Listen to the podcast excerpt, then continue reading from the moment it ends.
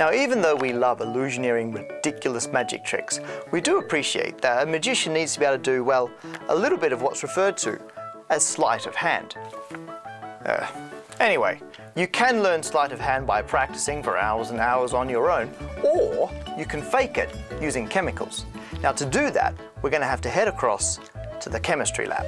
Here we are in the chemistry lab.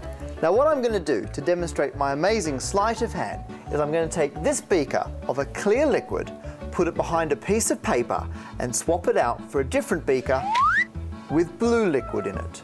Now I'll try this again very carefully. If you watch closely you can see it starts as a beaker full of blue liquid, I cover it with a piece of paper and the amazing transitioning beaker will swap over for one with clear liquid again. And that, ladies and gentlemen, is the amazing transitioning beaker of fluid with a mind of its own.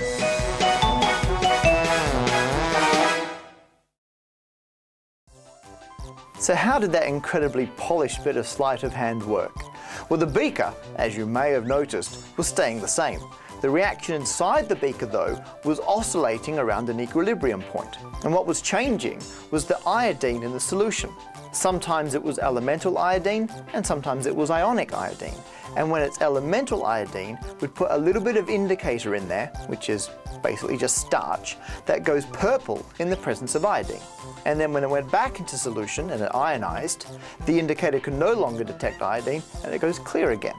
The only tricky bit, as you may have noticed, is nailing that perfect timing. For more about the maths and science behind this and other magic tricks, as well as PDFs and video resources for teachers, please visit illusioneering.org.